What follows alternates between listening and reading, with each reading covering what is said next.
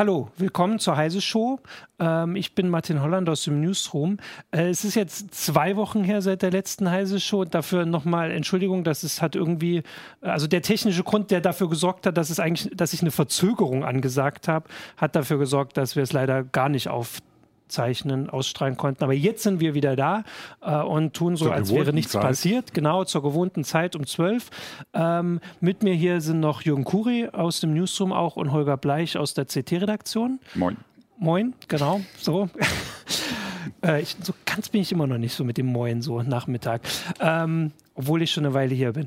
Genau, heute möchten wir ein bisschen sprechen darüber, dass ähm, schon vor ein paar Tagen und allein, dass ich mich jetzt nicht direkt so erinnern kann, zeigt schon so ein Problem dieser Geschichte.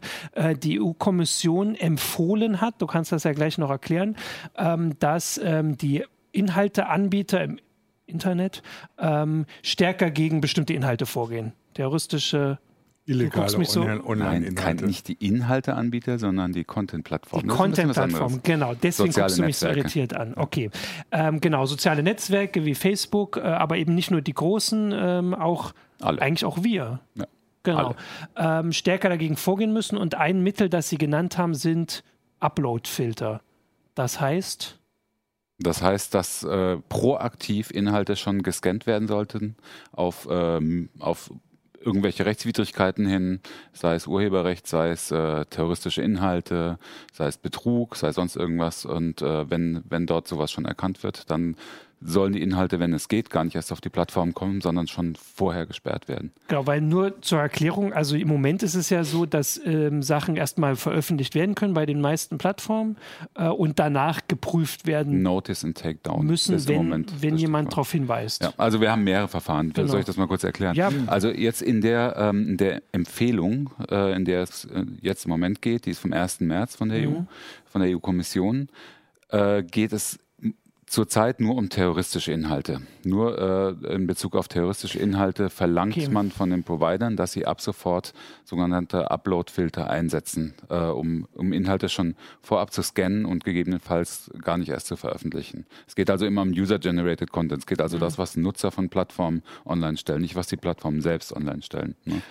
Und heißt das jetzt, dass, ähm, also so ein Upload-Filter, so wie ich es verstanden habe und glaube ich auch unsere Leser, ist so, dass wenn man einmal eine Sache hochlädt, also zum Beispiel ein Enthauptungsvideo, das wäre jetzt ja, so ein klassischer das ist ein Fall, ähm, das, und das wird runtergenommen mhm. von der Plattform, weil es darauf hingewiesen wurde, mhm. dass es dann einen Filter gibt, der dafür sorgt, dass es nicht wieder hochgeladen wird. Es gibt wird. ein ganz konkretes Beispiel. Ja. Äh, und zwar ist dieses, und das ist das auch, was im Moment schon eingesetzt wird von Microsoft. Microsoft hat äh, so einen Content-Filter entwickelt auf Basis von Hashes.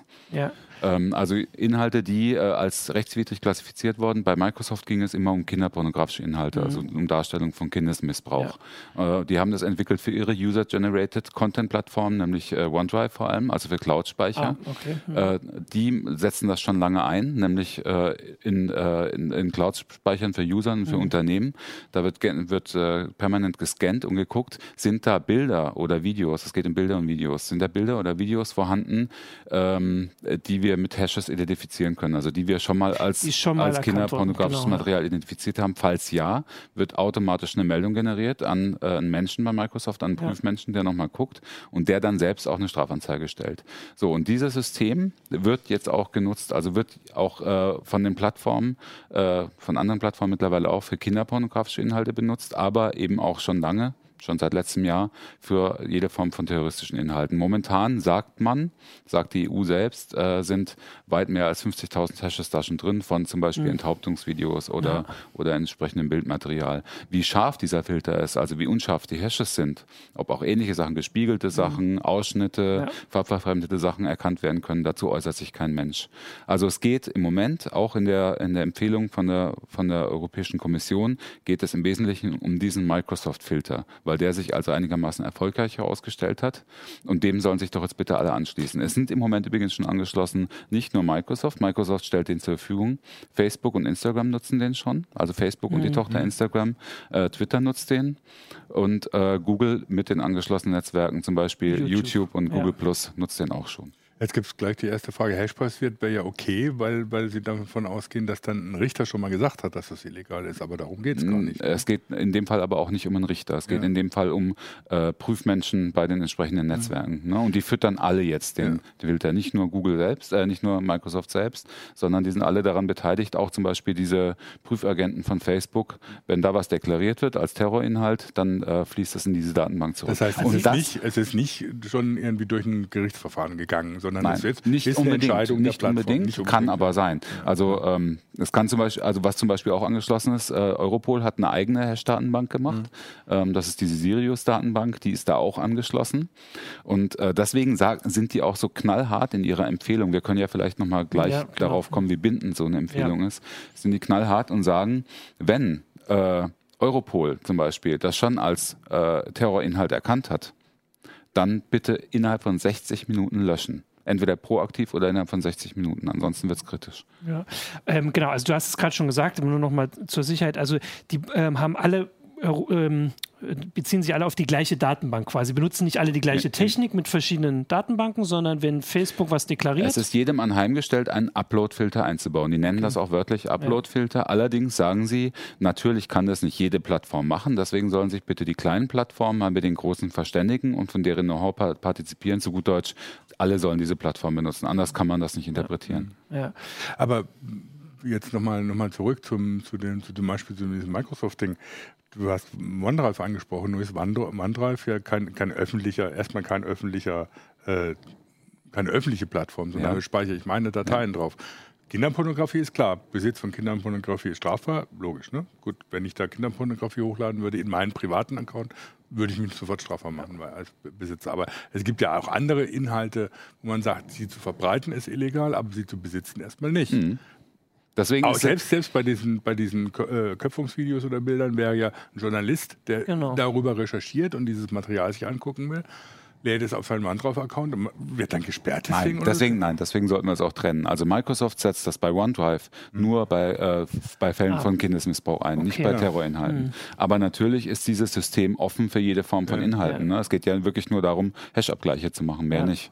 Und, äh, das, und angeblich funktioniert das schon sehr gut. Überdies äh, übrigens ähm, brüsten sich, es gibt äh, von der EU ein EU-Internetforum, wo alle großen Plattformen auch vertreten sind, andere Experten. Mhm. Das, äh, das tagt einmal im Jahr und äh, beim letzten Forum im, im Dezember haben sich sowohl Facebook als auch Google damit gebrüstet, dass sie mit dem maschinellen Lernen so weit sind, dass sie sowieso schon ganz viel vorab filtern. Also Facebook spricht von 98 Prozent von, von Terrorinhalten, die sie schon erkennen und vorab filtern. Und Google meint sogar, sie sind mit dem maschinellen Lernen äh, bei illegalen Inhalten, insbesondere bei eindeutig Terror, Terror, zum Beispiel Terrorvideos oder so, äh, IS-Videos und so weiter, ähm, schon so weit, dass sie, dass sie fast 100 Prozent mhm. erkennen und langfristig sogar davon schwärmen, dass sie vielleicht sogar 160.000 äh, Stellen dadurch einsparen können, weil sie überhaupt keine Leute mehr brauchen, die prüfen. Allerdings, das muss man auch fairerweise sagen, die Empfehlung der Euro Europäischen Kommission hat den Vorbehalt, dass auch äh, wenn gesperrt wird, vorab gesperrt wird durch einen Upload-Filter, bitte immer noch mal ein Mensch drüber gucken muss, ja. ob es kein falsch Positives ist. Ja. Also die, die haben schon noch entfernt im Hinterkopf, dass es sowas wie Overblocking gibt, ja, zumindest. Genau. Ähm, also ich würde ähm, auch, weil du es, also wie du das System erklärt hast, äh, also wie das bei Microsoft funktioniert, ist es einmal zumindest irgendwo hingestellt worden, wo es dann überprüft wurde. Danach soll es nicht wieder dahingestellt werden. Genau. Ähm, aber diese, diese automatischen Sachen von Google und Facebook, die funktionieren wahrscheinlich so, dass sie es vor, also theoretisch ist das Ziel sicher, dass sie es vorher erkennen, bevor genau. es überhaupt veröffentlicht wird. Und bei Facebook, die sind übrigens, sagen sie selber zumindest auch bei der Texterkennung schon ziemlich weit, bei der maschinellen Texterkennung. Die beziehen sich also nicht mehr nur noch auf Bilder, Töne und Videos, sondern auch schon auf Texte, auf mhm. Postings, Textpostings, in denen sie, die sie, in de, von denen sie erkennen wollen, mhm. dass sie ähm, illegalen Inhalt enthalten. Oder ja, so wie, das, wie, gut das funktioniert, sieht man ja immer, wenn, mhm. irgendwelche Satire-Seiten gesperrt ja. werden ja. und so. Also, ähm, naja, wobei das passiert ja nicht automatisch in der Regel. Ja. Ähm, Noch schlimmer. genau, aber das wäre ja auch, weil ähm, im Forum schon viele darüber diskutiert haben, äh, inwieweit das Zensur bedeutet. Mhm. Also auch wenn es jetzt von der Plattform ist, natürlich was anderes. Also Zensur ist ja staatlich, mhm. äh, aber dass die Plattform vorab entscheiden, ob was veröffentlicht wird. Also dieses System, wie du es erst beschrieben hast, macht das ja nicht. Mhm. Also das von Microsoft. Aber das Ziel offensichtlich oder das, womit sich zumindest Plattformen brüsten, ist, dass sie es vorher kennen können, auch wenn es, sagen wir jetzt erstmal, um Sachen geht, wo wir uns wahrscheinlich alle einig sind, dass mhm. es ähm, gerechtfertigt ist, aber das ist ja am Anfang immer so. Der Begriff Zensur fällt natürlich oft, das ja. ist klar. Ich bin mit dem Begriff eben, das habe ich hier an der Stelle auch schon öfter ja. gesagt, immer sehr vorsichtig. Ähm, es ist sagen wir mal so, es wird eine Infrastruktur geschaffen und bereitgestellt, erstmal eine technische Infrastruktur, die dazu geeignet ist, eine Zensur ausüben zu können. Äh, Im Moment geht es darum, sagt zumindest die Europäische, äh, Europäische Kommission, und das sagt natürlich auch zum Beispiel, hat die Bundesregierung gesagt, äh, im Falle des Netzwerkdurchsetzungsgesetzes, es geht nur um eindeutig illegale rechtswidrige ja. Inhalte, um die zu unterbinden. In dem Moment ist es natürlich keine Zensur. Ja. Das ist ja klar. Also Zensur, ähm, es geht da, bei Zensur geht es darum, zum Beispiel, wenn der Staat missliebige Meinungen ausblendet. Genau oder ausschaltet. Äh, ja. Das ist in dem Fall nicht so. Aber natürlich Overblocking wäre eine, eine, Vorform von Zensur auf jeden Fall. Und das geht, mir geht es in erster Linie darum, dass hier Fakten geschaffen werden. Es wird hier eine Infrastruktur etabliert, die sich natürlich doch zu ganz anderen Zwecken nutzen lässt, die es bisher nicht gab. Ne, wir hatten lange Zeit die Diskussion zum Beispiel in Deutschland über Netzsperren, ne, auch, ja. auch im, im, Falle von der ähm, Kindesmissbrauchsdebatte, damals die Aktion von Ursula von der Leyen. Wir, auch wir haben, haben äh, uns dagegen gestellt, dass überhaupt erst so eine, so eine automatisierte Struktur geschaffen ja. werden kann, dass man blitzschnell irgendwelche Inhalte aus, äh, ausblenden kann. Weil ähm, wer bestimmt denn später, was Recht und was Unrecht ist. Also wir müssen immer bei, bei jeder Form von solchen technischen Maßnahmen, meiner Ansicht nach, muss man immer, muss man immer das Missbrauchspotenzial im Hinterkopf haben. Und wenn, wenn jetzt mal jemand anders da wäre, der das ganz anders benutzen will. Vor allem, weil wir in Europa ähm, gucken können und sehen können, dass es über bestimmte Meinungen jetzt schon äh, oder bestimmte Inhalte jetzt schon unterschiedliche Meinungen gibt, was rechtswidrig ist oder nicht. Also ja. in Deutschland ist immer ganz klar, dass äh, ähm, ähm Inhalte aus dem Dritten Reich, äh, also die was irgendwie verherrlichen, äh, ähm, illegal sind, während das in Europa, ich bin mir jetzt nicht ganz sicher, aber in Großbritannien auf jeden Fall nicht so gesehen wird. Und es gibt natürlich andere Diskussionen jetzt mit, äh, mit polnischen Gesetzgebung über auch da geht es auch um den dritten, äh, zweiten, Welt, oh, zweiten Weltkrieg, ähm, aber in eine andere Richtung.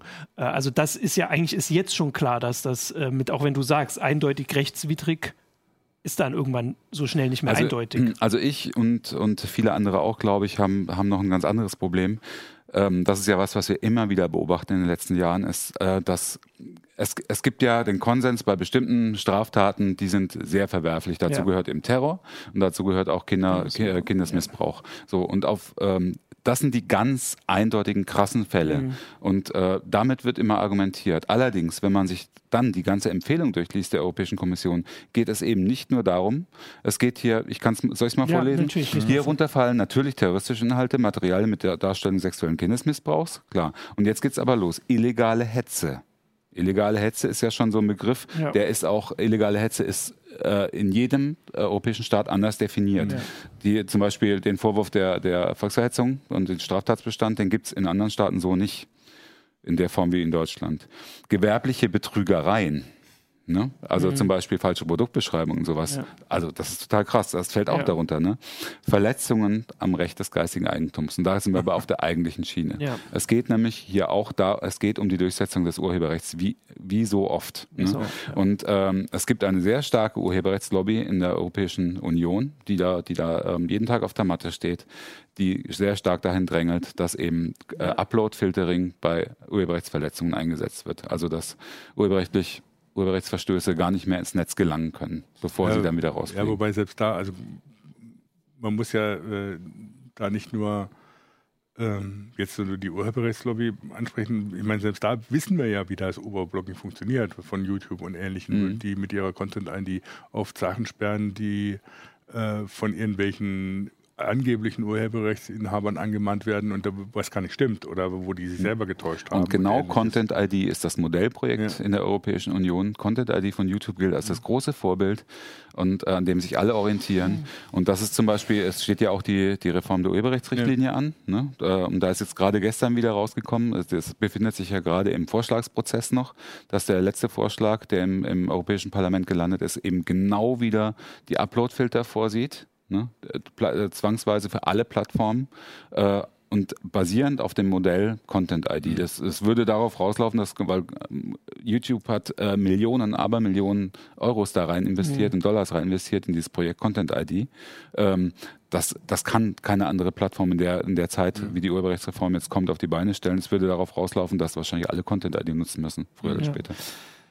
Genau, also jetzt haben wir ja so ein bisschen den, den Hintergrund, dass erstmal, warum das wichtig ist und was es bedeutet. Aber du kann, hattest ja vorhin schon angekündigt, dass du mal kurz sagst, also wir haben immer das mit der Empfehlung betont. Das mhm. klingt jetzt alles nicht ganz so. Also Empfehlung, also ich kann dir Sachen empfehlen und erfahrungsgemäß, mhm. oder jetzt nicht bei dir, aber naja, was heißt Empfehlung? Bitte. Also, soll man, soll, man noch einen, soll man noch einen Schritt zurückgehen? Ja, wir, vielleicht Gerne, sollten wir mal ja. ganz kurz auf den Gesetzgebungsprozess in der ja. EU eingehen. Ne? Gerne, also, wir haben ja die Europäische Kommission. Es mhm. gibt ja drei Säulen in, der, in, der, EU. Die Europäische Kommission ist quasi die Regierung. Die kann selber keine Gesetze verabschieden. Das darf sie nicht. Ähm, die darf aber Gesetzesinitiativen einbringen. Das tut sie auch regelmäßig quasi als einziges Organ. Und die ist wiederum bestimmt von, äh, von den äh, Kommissaren, Bereichskommissaren, die aus den Mitgliedsländern, äh, aus den Regierungen der Mitgliedsländer bestimmt werden. Ist also ein mäßig demokratisch legitimiertes. Bestimmt aber vom Parlament zumindest bestätigt und ja. durchaus auch mal zurückgewiesen werden. Genau. Die Kommissare. Genau. Also das ja. Parlament hat zumindest, also so wie auch bei uns ja, in der Regierung. Die ganze, können nur die ganze Kommission. Ah, genau, ablehnen. sie können. Genau, stimmt. Ja. So, aber wie gesagt, selber kann, ist sie kein gesetzgeberisches Organ, es mhm. ist eher so eine Art Regierung. So, und dann gibt es zwei gesetzgeberische Organe. Das eine ist das Parlament mhm. äh, und das andere ist der Europäische Rat bzw. der Ministerrat, ähm, wo, die, wo die Fachminister aus den, aus den äh, Staatenregierungen drin sitzen regelmäßig und, äh, und äh, über die Gesetze abstimmen.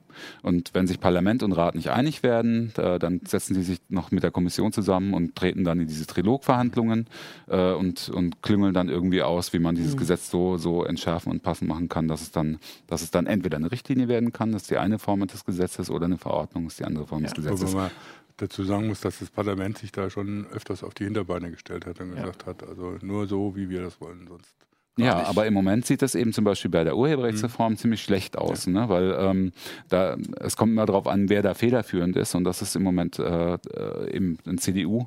Typ, der Axel mhm. Voss, äh, der da auch das Vorschlagsrecht hat. Und der hat jetzt gerade mal wieder so, ein, so einen äh, Kompromissvorschlag eingereicht ins Parlament, der, wie aber rausgefunden wurde, äh, eindeutig aus der Feder direkt der Kommission stammt. Also das, das hat man in den mhm. Metadaten des Dokumentes ja. gesehen gestern. War das witzig, also ja. total, total absurd. Ja. Aber davon ab, wie gesagt, dass äh, die Kommission darf selber nicht, ja. keine Gesetze machen oder so, aber die Kommission hat das Rechtsmittel der Empfehlung. Mhm. Die kann also sagen, wir empfehlen äh, Unternehmen aus der freien Wirtschaft zum Beispiel dringendst folgende Maßnahmen umzusetzen. Und genau mhm. sowas ist dieses hier. Empfehlung der Kommission für wirksame Maßnahmen im Umgang mit illegalen Online-Inhalten. Ja. Und dann steht da klipp und klar drin, wenn ihr diesen Maßnahmen nicht unverzüglich nachkommt und wir werden das täglich kontrollieren, mhm dann werden wir ein Gesetz, ein, äh, ein, einen Gesetzentwurf machen, der, der euch zu diesen Maßnahmen zwingen wird. Wollt ihr das wirklich oder wollt ihr unseren freiwilligen, äh, unseren Empfehlungen nachkommen? Aber natürlich das mit dem Hintergrund, dass sie dass es nicht klar wäre, dass dieser Gesetzentwurf durchs Parlament so gehen würde. Genau, das, ist, das wäre, genau, das wäre ja. dann der Vorbehalt, der würde ja. dann vielleicht ein bisschen abgeschwächt, vielleicht ja. würden ja auch die Uploadfilter dann rauskommen. Aber im Moment sind die erstmal äh, von der Kommission dringendst auf Goodwill angehalten das ist, ich nenne es immer erzwungene Selbstregulierung. Mm, ja. In Deutschland heißt es regulierte Selbstregulierung, was ja auch ein bisschen absurder Begriff ist. ja. ne, ähm, also es hat noch keinen Gesetzescharakter, aber es ist eine Vorstufe zu einem, zu, äh, zu einem mm. Gesetzentwurf, der vielleicht kommen wird demnächst. Ja. Also Sie sagen klipp und klar, wenn das jetzt, weil das ist nicht das erste Mal, dass Sie das fordern. Im September 2017 haben Sie was Ähnliches noch nicht auf Basis. Die Empfehlung nennt sich übrigens formal ein äh, nichts, nicht rechtsverbindlicher Rechtsakt. das ist auch so ein Begriff. Äh, okay. Also Proposal hm. auf Englisch. Ja. Ne? Ja, und äh, den haben sie jetzt ausgesprochen, den haben sie auch lange angekündigt und jetzt haben sie es tatsächlich getan. Genau, okay. Und deswegen ist, ähm, also so wie du, ähm, also es ist zumindest davon auszugehen, dass die, ähm, ähm die Plattform irgendwas machen werden. Also weil äh, haben so, sie also, ja schon. Genau, also dass sie jetzt. Es wird ja schon seit zwei Jahren von ja. der EU gedrängelt. Also es ist ja jetzt nicht neu. Ja. Nur dass die, äh, dass die Upload-Filter jetzt hier so hart reingekommen sind, das ist wirklich neu. Ja. Also man muss auch wirklich sagen, ne, es wird ja viel geschalten aufs deutsche Netz.de, mhm. aufs Netzwerkdurchsetzungsgesetz. Aber das hier geht deutlich drüber ja, raus. Ja, Im, also die, im, noch im Koalitionsvertrag, im aktuellen genau. Koalitionsvertrag steht ganz klar eine Ablehnung von Upload-Filtern drin. Und was kommt hier jetzt über die europäische Hintertür? Upload-Filter. Das ist schon ziemlich krass. Jeder hat damit gerechnet, dass die jetzt frühestens mit der Urheberrechtsrichtlinie kommen, also erst in ein paar Jahren. Mhm. Und das sind sie plötzlich da. Ja.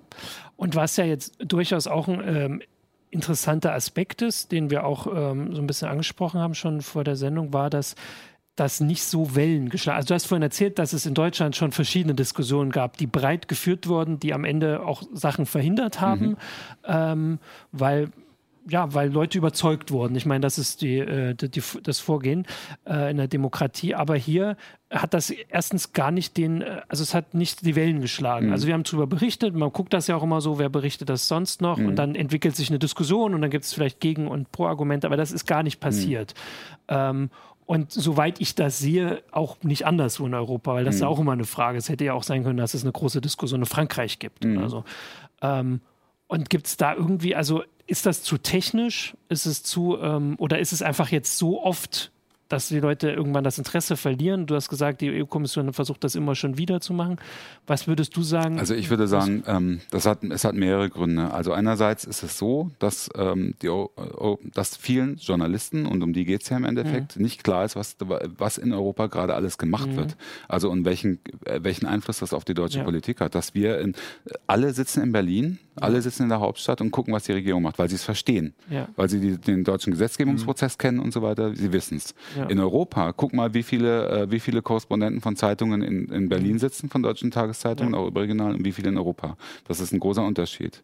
Ähm, und ich glaube, das spielt einfach eine große Rolle. Sie, äh, was ist eine Empfehlung? Das verstehen die nicht. Empfehlung mhm. klingt erstmal unverbindlich, gucken wir nicht weiter nach. Dann kommt in dem ja. Fall noch dazu, wenn ihr euch recht entsinnt, es hat einen ganz, ganz pragmatischen, simplen Grund. An dem Tag, das war der 1. März 2018, das war der Tag, als der Bundeshack rausgekommen ist. Ja, so. Ja. Und äh, im Fernsehen, das wissen wir ja, mhm. weil wir auch öfter mal irgendwie mit Fernsehen zusammenarbeiten, gibt es in der Regel nicht Zeit für zwei IT-Themen IT in den Hauptnachrichten. So.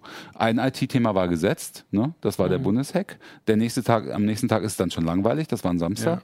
Ja. Äh, also fällt das fällt so eine Nachricht einfach hinten runter oder wird vielleicht am Rande irgendwie vermeldet, wegge weggemeldet ja. oder so. Also wobei, wobei es in dem Fall auch so ist, wir haben ja darüber berichtet, ja, äh, ja, mehrmals und äh, es stieß aber auch bei den Lesern nicht auf so ein Interesse. Mhm. Ähm, da habe ich manchmal schon das Gefühl, so ähnlich wie bei der Vorrats bei der Vorratsdatenspeicherung gibt es so einen ähnlichen Effekt. Da ist der Begriff noch irgendwie so so aufgeheizt, mhm. dass es äh, noch auch mehr Reaktionen gibt. Aber, aber er ist halt auch steht, schon für sich sehr technisch. Ja, ne? steht da Tropfen hüllt den Stein. Äh, man versucht es möglichst immer wieder und stößt auf Widerstand und immer weniger Widerstand und irgendwann merkt es keiner mehr. Mhm. Ja. Ja. Bei der Vorratsdatenspeicherung ist es nicht ganz so einfach, weil es, in, inzwischen EU-Urteile dagegen gibt. Äh, aber bei den Upload-Filtern ist ja auch, also diese ganze Geschichte um, um ähm, wie geht man mit sowohl illegalen Inhalten um, aber auch mit umstrittenen Inhalten, um es mal so zu sagen, die läuft ja jetzt schon einige Zeit. Er hat, glaube ich, schon viele, viele Zuschauer, viele, viele Leser oder viele, die sich damit beschäftigt haben, auch ermüdet. Ja, aber wenn du dir anguckst, äh, auch welche Wellen, äh, als das Netzwerkdurchsetzungsgesetz ähm, am 1.1. Ja. in Kraft getreten ist, 1.1.2018. Das hat ja auch in den Hauptnachrichten ganz schön Wellen geschlagen. Ne? Also, weil das halt hier unmittelbare Auswirkungen gab, direkt sichtbare und äh, weil halt viele Journalisten auch ganz fleißig draufgehauen haben und gemeldet haben. Ne? Das ist hier eben überhaupt nicht passiert. Es ist halt, also ich hätte auch, ähm, würde mir auch denken, dass du hast es gesagt, dass es erstens weniger Korrespondenten in Brüssel gibt, also zumindest jetzt deutsche Korrespondenten, insgesamt vielleicht nicht, ähm, und die aber dann so viel abdecken müssen, mhm. weil sie, also in, in Berlin sitzen dann welche, die sich eben auch nur mit, äh, also das äh, Netzpolitik äh, beschäftigen und dann vielleicht den Hinter auch den technischen Hintergrund haben und in Brüssel dann eben nicht, weil die sich mit, also weil die EU ja für so viel zuständig ist. Aber das ist ja im Prinzip eine, eine Zustandsbeschreibung, so richtig eine Lösung oder eine Idee, wie man das jetzt verhindern kann. Ähm, also wir wir haben ja darüber berichtet, also mhm. jetzt ja auch ein bisschen aus einer Position der, also in dem Fall nichts falsch gemacht. Das wäre ja auch, könnte man ja sonst auch eingestehen, aber dass man irgendwie also die Sendung wäre ja hier zum, ist ja so ein Teil auch, dass wir darauf aufmerksam machen. Wir haben aber vorhin auch schon gemerkt, wir haben, glaube ich, zehn Minuten gebraucht, um das zu erklären, ja. die Hintergründe zu erklären. Das ist ja auch es so ein ist, Problem. Es ist ja auch technisch, das, das ist, ist, ja auch nicht technisch, so einfach, genau. Ähm, und sonst ist halt, ähm, also die, die ähm, anderen Themen kommen ja ein bisschen größer vor. Also so europäische Gesetze werden schon diskutiert.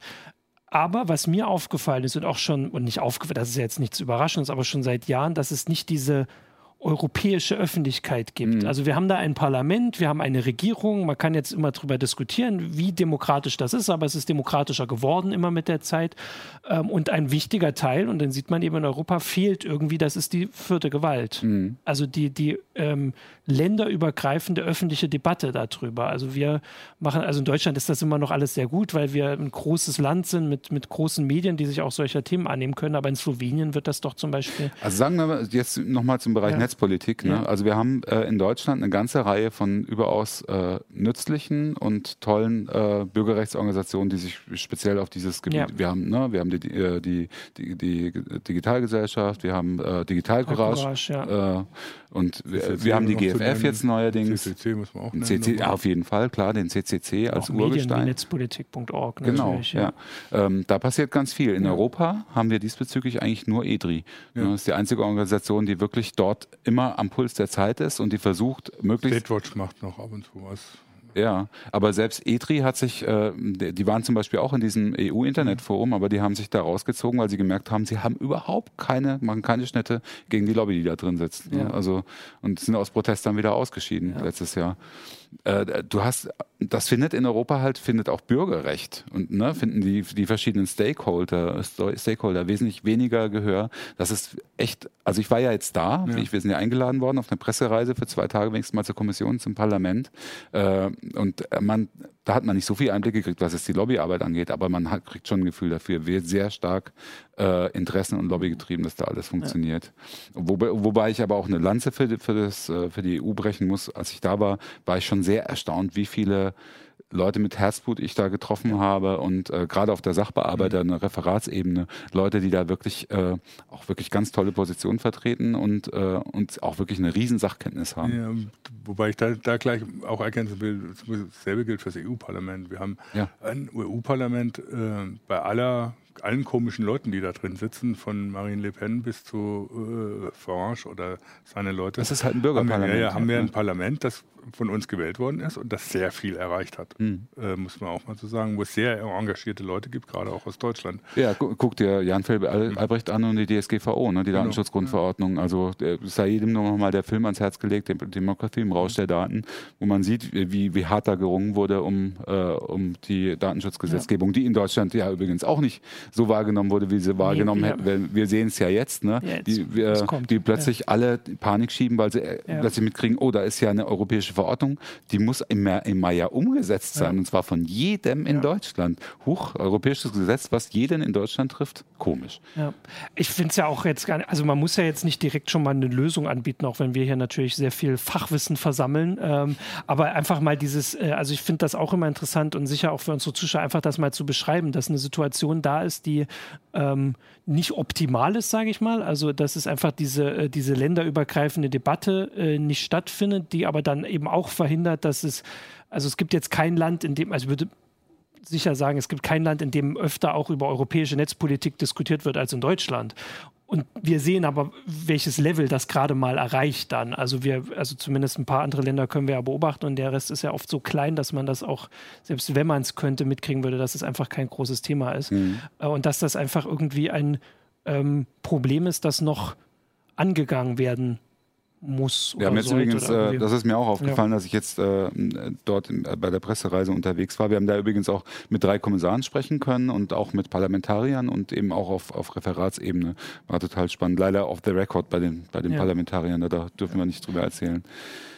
Ähm, was da sehr aufgefallen ist, ähm, so vielleicht als Projektion in die Zukunft, die haben, man merkt deutlich, dass da so Torschlusspanik herrscht ne, auch, auch äh, gerade bei den Kommissaren, die wollen jetzt alle noch schnell, deswegen wahrscheinlich auch die Empfehlung jetzt so ein mhm. bisschen hoppla hopp, die wollen alle ganz schnell, ganz schnell ihre Projekte durchkriegen. Auch die bulgarische mhm. Ratspräsidentschaft ist ja super aktiv mit der neuen Digitalkommissarin, ja. Frau Gabriel, äh, macht noch ganz, ganz viel aktionistische Sachen in Richtung Fake News vor allem, weil im Mai 2019 ja Europaparlamentswahlen ah. sind. Ähm, und alle haben wahnsinnig Angst, die, die ganzen, äh, die, die, ganzen großen Fraktionen, dass sie weggefegt werden, mhm. ne? weil sie alle Angst haben vor, den, äh, vor dem Erstarken der populistischen mhm. Parteien und dass, äh, dass sich eben die Zusammensetzung dermaßen ändert, dieses Parlaments, ähm, mhm. dass, dass, dass sie danach nicht mehr arbeitsfähig sind. Ne? Ja. Also allein, ich meine, das, das Parlament ja, okay. und, und, die, und die, äh, die Staatsregierung bestimmen dann natürlich auch nach Proports, welche Kommissare da reinkommen. Mhm. Die, die ganze Kommission wird ja dann neu besetzt mhm. nach der Europawahl. Ja. Äh, und da, also ganz viele glauben, dass sie da nicht mehr sein werden. Also bei, mhm. ich, ich, ich hatte zumindest das Gefühl so bei Frau Gabriel, dass sie nicht nicht unbedingt damit rechnet, dass sie nach Mai, Mai 2019, obwohl sie gerade erst im Amt ist, ja. das noch weitermachen wird. Ja. Okay, das, sind, das ist tatsächlich nochmal ein anderer spannender Aspekt, den man auch wieder nicht ja, das so wird, Schirm es wird, genau, der, Diese Wahl wird ja. vermutlich einen großen Bruch in der europäischen Politik ja. überhaupt geben. Ja, wobei man dann nur auffordern kann, dass alle möglichst zur Wahl gehen und die entsprechenden Leute wählen, die dem Europäischen Parlament innerhalb der europäischen Einigung oder so Macht verschaffen. Weil immer wieder unterschätzt wird, äh, dass dieses Parlament eben mit das den letzten EU-Reformen doch ganz schön ja, an Macht gewonnen hat. Das auch. ist auch so eine, eine, eine Anmerkung von Katrin R. gerade auf YouTube, dass sie findet das alles so intransparent, was auf EU-Ebene EU stattfindet. So. Das ja, es ist halt was anderes als das, was man aus Berlin gewohnt ist. Da mhm. kennt man inzwischen, wenn man sich halbwegs ein bisschen damit beschäftigt, die Mechanismen, die da ablaufen und wie das alles so geht und, und pipapo. Und in Brüssel funktioniert es halt ein bisschen anders, aber das ist intrans man kann alle Informationen kriegen, die man, die man haben will. Es gibt kaum eine, kaum eine, eine ja, äh, Seite, Web, Webauftritt einer öffentlichen Institution, die mehr über das informiert, was läuft und was, was, was sie machen und wie das alles funktioniert, als die Webseite der, äh, der EU. Das stimmt, das stimmt. Ähm, und das Parlament ist sehr transparent, was sie tun und mhm. was sie sagen und was sie machen. Ich glaube, dass sich diese Intransparenz, äh, Transparenz, glaube ich, vor allem darauf bezieht, muss ich ganz ehrlich sagen, äh, nicht, dass das Parlament äh, oder dass die mhm. Institutionen von sich aus nicht transparent sind, aber ähm, was, glaube ich, gemeint ist, ist so eine Art Bringschuld. Also klar stellen sie alles zur Verfügung, nur du musst hingehen und musst es dir holen. Sie, sie klären dich nicht von sich aus auf. Und da finde ich, da müssen wir uns an den eigenen Nase genau. fassen, das ist eher Sache der Medien. Ja, die, Me die, Medien müssen diese Transparenz herstellen, indem sie viel stärker nach, nach Brüssel gucken und nach ja. Luxemburg gucken. Aber genau, weil das, ähm, also der Bundestag kommt ja auch nicht zu mir und sagt mir, was er macht. Aber, ja, da aber, aber diese, er veröffentlicht seine Dinge auch. Ne? Also genau, aber teilweise nicht ganz so mhm. ähm, gut. Äh, und da gibt es die Medien als Erklärer, mhm. als genau. Das wäre ja dann auch so die Erklärung also, dazu. Es gab noch, es gab, ja. dazu mal, ja. ne? Also nur jetzt, was diese Empfehlung angeht. Ich wollte es ja. euch nur mal zeigen. Ich habe alles dabei.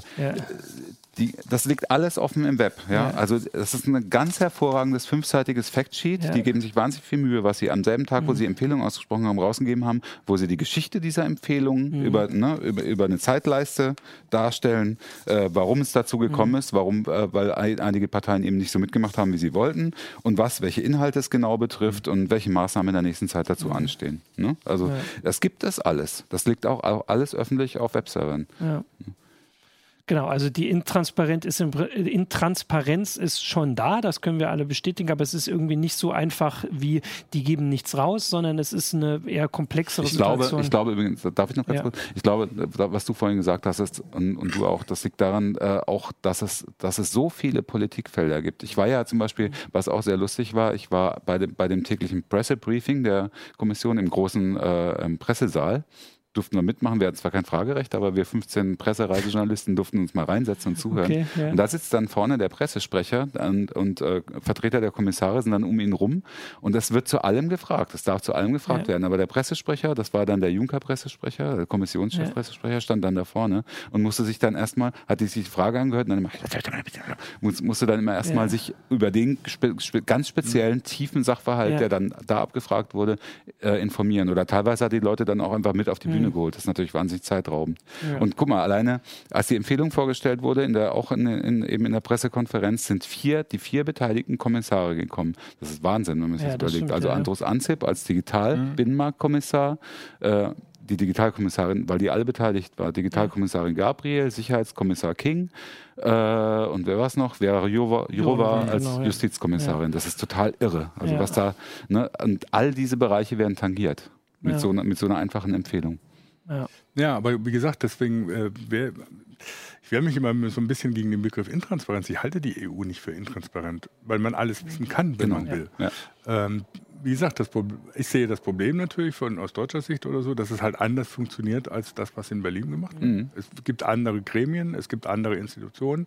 Die Verhandlungen laufen auf anderen Ebenen ab. Wenn du, wenn du, allein wenn du mit diesen ganzen Berichterstattern und Schattenberichterstattern, wenn du wenn du das in der, in der Meldung schreibst, die 90 Prozent der Leute wissen nicht, was diese Berichterstatter und die Schattenberichterstatter für eine Rolle haben und warum die wichtig sind. Mhm. Äh, warum die teilweise ja auch solche Verfahren entscheidend beeinflussen. Das musst du wissen, um dann zu wissen, dass dieser Text, dass das überhaupt äh, relevant ist, was da berichtet wird. Es, wird jetzt es ist kompliziert? Pass mal auf, zum Beispiel. Jetzt, wir haben äh, komplementär zu der Datenschutzgrundverordnung wird, äh, gibt es gerade den Entwurf zu einer E-Privacy-Verordnung, ja. die auch wahnsinnig mhm. relevant ist für, für uns alle. Das ist die Komplementärverordnung. Die sollte eigentlich gleichzeitig mit der, mit der Datenschutzgrundverordnung in Kraft treten, wird aber jetzt wesentlich später. Die ist jetzt gerade erst im Parlament. So, ähm, dazu wird es dann Trilogverhandlungen geben. Und das, mhm. ist, das ist was, was ich der EU da ein bisschen anlasse. Ähm, das wird jetzt in den Trilogverhandlungen versinken Mhm. Ein halbes ja, ja. Jahr lang. Es ist jetzt schon gesagt, äh, dass das wahrscheinlich überhaupt nicht mehr angefangen wird, der Trilog, äh, bis es eine neue Präsidentschaft mhm. gibt, nämlich im Herbst mit, äh, im Moment haben wir die bulgarische, mhm. dann gibt es im Herbst die österreichische mhm. Präsidentschaft. Erst dann wird es, wird es überhaupt angefangen und dann wird es irgendwann nächstes Jahr plötzlich blups wie Karl aus der Kiste, äh, kommt dann die fertige äh, Grundverordnung raus. Und nur wer wirklich wahnsinnig interessiert ist, ganz viel auf Twitter den, Partei mhm. den, den Beteiligten folgt, ja, der kriegt ein bisschen mit, wie im Moment der Stand ist. Äh, und, das, und ich glaube, daher rührt dieses Gefühl, dass, äh, dass man da gar nicht so viel mitkriegt aus der mhm. EU, dass da plötzlich immer fertige Dinge rauskommen. Ja, vor allem, weil sie dann wahrscheinlich, so wie du es erklärt hast, nächstes Jahr relativ zügig durchge, ähm, also durchgebracht werden müssen, damit sie noch vor der Wahl ähm, halt bestätigt wird. Ja, also genau. das ist ja dann schon absehbar. Okay. Ähm, also, also, ich finde schon, das ist alles sehr, sehr komplex, auch so Unterschied. Und das, was wir vorhin gesagt also die EU hat irgendwie 25 Amtssprachen, das allein zeigt ja schon, dass eigentlich brauchst du für jedes Thema, was wichtig ist, 25 Journalisten mindestens. Dann mhm. hättest du aber nur eine Meinung für jede aber die EU leistet sich auch den Aufwand, ja, was ich sehr toll ja. finde, dass äh, die meisten, die alle, fast alle ja. relevanten Dokumente am Tag der Veröffentlichung auch ins Deutsche übersetzt sind. Also die Sprachbarriere ist nicht groß, wenn man, wenn man sich dem wirklich meine, annehmen will. Man muss sich auch überlegen, dass natürlich die EU ein weit komplexeres Gebilde ist als jetzt zum Beispiel der, selbst der deutsche Bundesstaat, der ja über ja. seine föderale Struktur schon kompliziert genug ja. ist. Und wenn man dann vergleicht oder so, wenn man nur versucht, zum Beispiel jetzt auf Anhieb das politische System der USA zu verstehen, mit den Bundesstaaten, was haben die Bundesstaaten ja, für Rechte, was hat das Parlament für Rechte, welche Rechte hat der Präsident und so, ähm, das unterscheidet sich ja auch komplett von dem, wie es hier funktioniert. Und da versteht man manche Sachen auch erstmal nicht, wie, wie, wie, wie, wie manche Sachen zustande kommen und welche Rolle sie mhm. überhaupt spielen. Ähm, ja. Und ja, es ist schwierig, aber es ist nicht unmöglich. Ja, ja es kommen halt immer wieder diese, diese Vorwürfe der Überregulierung, ne? also Stichwort äh, krumme Bananen und Ach, so, ja. sowas. Aber das ist doch, äh, krumme Gurken waren es übrigens. aber ja, das, ist doch, das ist doch immer genau dieses Ding, das holen immer die Leute raus, die der EU irgendwas am, am, am äh, ans Zeug flicken wollen und sagen nicht, was dahinter steht. Die krummen Gurken wurden auf Initiative des Handels gemacht diese Dings, weil die wollten, dass die eben eine bestimmte Form haben, damit sie sie einfacher lagern und einfach einschätzen können, wie viele Gurken sind in der Kiste. Und dann kommt hinterher irgendwie, die EU ist schuld. Äh, genauso wie natürlich nationale Politiker immer dann, wenn irgendwelche Scheiße passiert, sagen, ja, das war doch die EU, das waren doch gar nicht wir. Und das ist natürlich so eine Geschichte, wo ähm, wir auch irgendwie so eine die Aufgabe haben, da natürlich dahinter zu leuchten oder so, was da ist, ist da wirklich real und, und äh, was, was ist einfach nur Quatsch und so. Also weil ich die EU grundsätzlich bei allen Kritiken, die es immer noch geben mag, für ein, für ein sehr unterstützenswertes Projekt halte. Man glaubt immer gar nicht, womit die sich beschäftigen. Also ja. Sind wir fertig oder darf nee, ich noch was sagen? Nee, ich wollte noch kurz was anderes zu dem, äh, zu dem äh, deutschen und äh, also beziehungsweise den mehrsprachigen Inhalten mhm. sagen. Das ist alles richtig und ich weiß das auch immer zu schätzen, vor allem wenn man alles andere vergleicht, was es irgendwie gibt an Regierungsinstitutionen oder sowas, dass man bei der EU wirklich viel findet. Aber um jetzt eine Lanze auch sicher für unsere Zuschauer zu brechen, vielleicht jetzt nicht für die, die jetzt am Mittag Zeit haben zuzugucken, ähm, aber ähm, für, also wenn man jetzt heimkommt, wenn man normal acht Stunden arbeitet und eben nicht den Job wie wir hat, dass man sich wirklich damit äh, für Geld äh, beschäftigt, sondern abends heimkommt, dann ist es halt schon meiner Meinung nach ein bisschen zu viel erwartet für jemanden, äh, dass er sich dann anstatt äh, seine Zeitung zu lesen, was ja zum Glück immer noch sehr viele machen, ähm, jetzt bei der EU zu gucken, was die veröffentlicht zu einem bestimmten Thema, wohl wissend, dass das dann nur eine Meinung Aber das ist. ist das ist ja das, was Volker, äh, Holger, Holger. Holger eben äh, ähm, vorhin auch schon meinte oder so, dass das, das ist eine Frage der vierten Gewalt, dass es genau, eigentlich keine europäische ist, genau. vierte Gewalt gibt. Im Gegenteil, ähm, gewisse Blätter in Deutschland äh, machen das ja immer noch gerne, irgendwie so eine Skandalgeschichte zu machen, mhm. was die EU wieder ver ver verbrochen hat. Und wenn man genau hinkriegt, ist alles Quatsch oder so. Ja. Ähm, weil das halt immer schöne Bilder und schöne Schlagzeilen ja. gibt. Und das ist und so äh, einen riesen Wasserkopf hat die Verwaltung der EU auch wieder nicht, wie man so genau, also im Vergleich hat. Also ist es nicht. Im, im, Im, Vergleich zu Kommunalverwaltungen ja. oder sowas, also ja, wenn man die, die Ratio hat. Der, dann den schönen Vergleich fand ich ja immer, dass es in der EU-Kommission weniger Beamte gibt als in der Kölner Stadtverwaltung. Ja, das ja. ich auch. Genau, du wolltest, ich hatte dich jetzt unterbrochen mit meinem Hinweis, weißt du es noch? Nee, ich wollte einfach sagen, wie viel, äh, wie viel, ein Beispiel noch, wie viel da im Hintergrund läuft, also aus unserem ja. Bereich speziell jetzt. Ne? Also gestern äh, zum Beispiel gibt es, ähm, wir haben ja viel über das Thema äh, Fake News gesprochen und so. Es gibt äh, seit, äh, seit fast zwei Jahren von den, vom Digitalkommissariat äh, eingesetzte High-Level Working Group. Das heißt, die haben dann eine riesen Expertenkommission gegründet, ähm, die sich mit dem Thema befasst. Ne, die konferiert und so und die mhm. hat jetzt gestern ihren Abschluss, kann ich nur empfehlen. Vielleicht mal als kleine Hausaufgabe, einfach mal bei äh, googeln und selber bei der, bei der EU suchen, ob man das findet. Die hat nämlich gestern ihren Abschlussbericht veröffentlicht. Ähm, Kann auch einfach bei Heise Online nachgucken. Und das ist total spannend, weil diese High-Level Working Group mhm. gibt jetzt ähm, der EU der Politik Handlungsempfehlungen und wir können davon ausgehen, dass das Thema Fake News aus dem Digitalkommissariat demnächst auch auf die gesetzgeberische Agenda ja. kommt. Da bin ich mir ziemlich sicher. Genau ich würde sagen, dass äh, trotz allem und bevor wir alle Leute jetzt hier sagen, äh, geht mal bei der EU gucken, hat ähm, Therese Kubis geschrieben, es dauert einfach ewig lange, sich durch DO-Server zu suchen. Der Zeitaufwand ist horrend im ja. Vergleich zu Tagesschau und Heise Online. Das. Ach, und das, das stimmt, nett. genau. Äh, und deswegen ist es natürlich auch unsere Aufgabe, wir werden das ja weitermachen, aber ich fand es allein jetzt schon mal spannend und hoffentlich auch für die Zuschauer so ein bisschen zu gucken, warum manche Sachen eben vielleicht für weniger Aufmerksamkeit sorgen. Wobei, äh, also auch diese Geschichte ist ja nicht erledigt. Du hast gesagt, die Empfehlung, man muss jetzt gucken, was passiert. Ja, wir werden auf jeden Fall weiter Wir werden auf jeden Fall weiter berichten und was äh, aus Europa kommt, ist ja bei uns auch, ich sage jetzt mal immer zu lesen. Ähm, das kann man wahrscheinlich nicht versprechen, aber so, äh, also äh, umfassend wird auf jeden Fall berichtet. Jo. Äh, und ansonsten ist es immer wir wieder spannend. Dran. Genau, wir bleiben dran. äh, und ähm, eine Frage noch zum Schluss. Ja. Es gab die Frage ganz am Anfang, ob wir mhm. alle schwarz anhaben, weil Stephen Hawking gestorben ist. Ach so, hm, das ja. ist dunkelgrün. Das ist, also es ist kein, kein abgesprochener Trauerauftritt äh, wegen des äh, Todes so, von ja. Stephen Hawking. Aber es macht mich trotzdem sehr traurig. Aber ja. wir gedenken ihm hier auch äh, mit Respekt und Ehrfurcht. Genau. Ja, Okay, und dann mache ich, weil ich dann beende ich trotzdem noch die Sendung, weil ich Moderator bin. Also danke fürs Zuschauen. Ähm, gerne könnt ihr auch in den Kommentaren auch auf YouTube sonst noch mal reinschreiben, falls auch noch andere Themen aus der EU sind, wo ihr sagt, guckt doch mal da noch mal drauf. Wir nehmen ja auch Hinweise immer entgegen. Und ansonsten sehen wir uns nächste Woche wieder zur Heise Show wieder um 12 und auch wieder wirklich.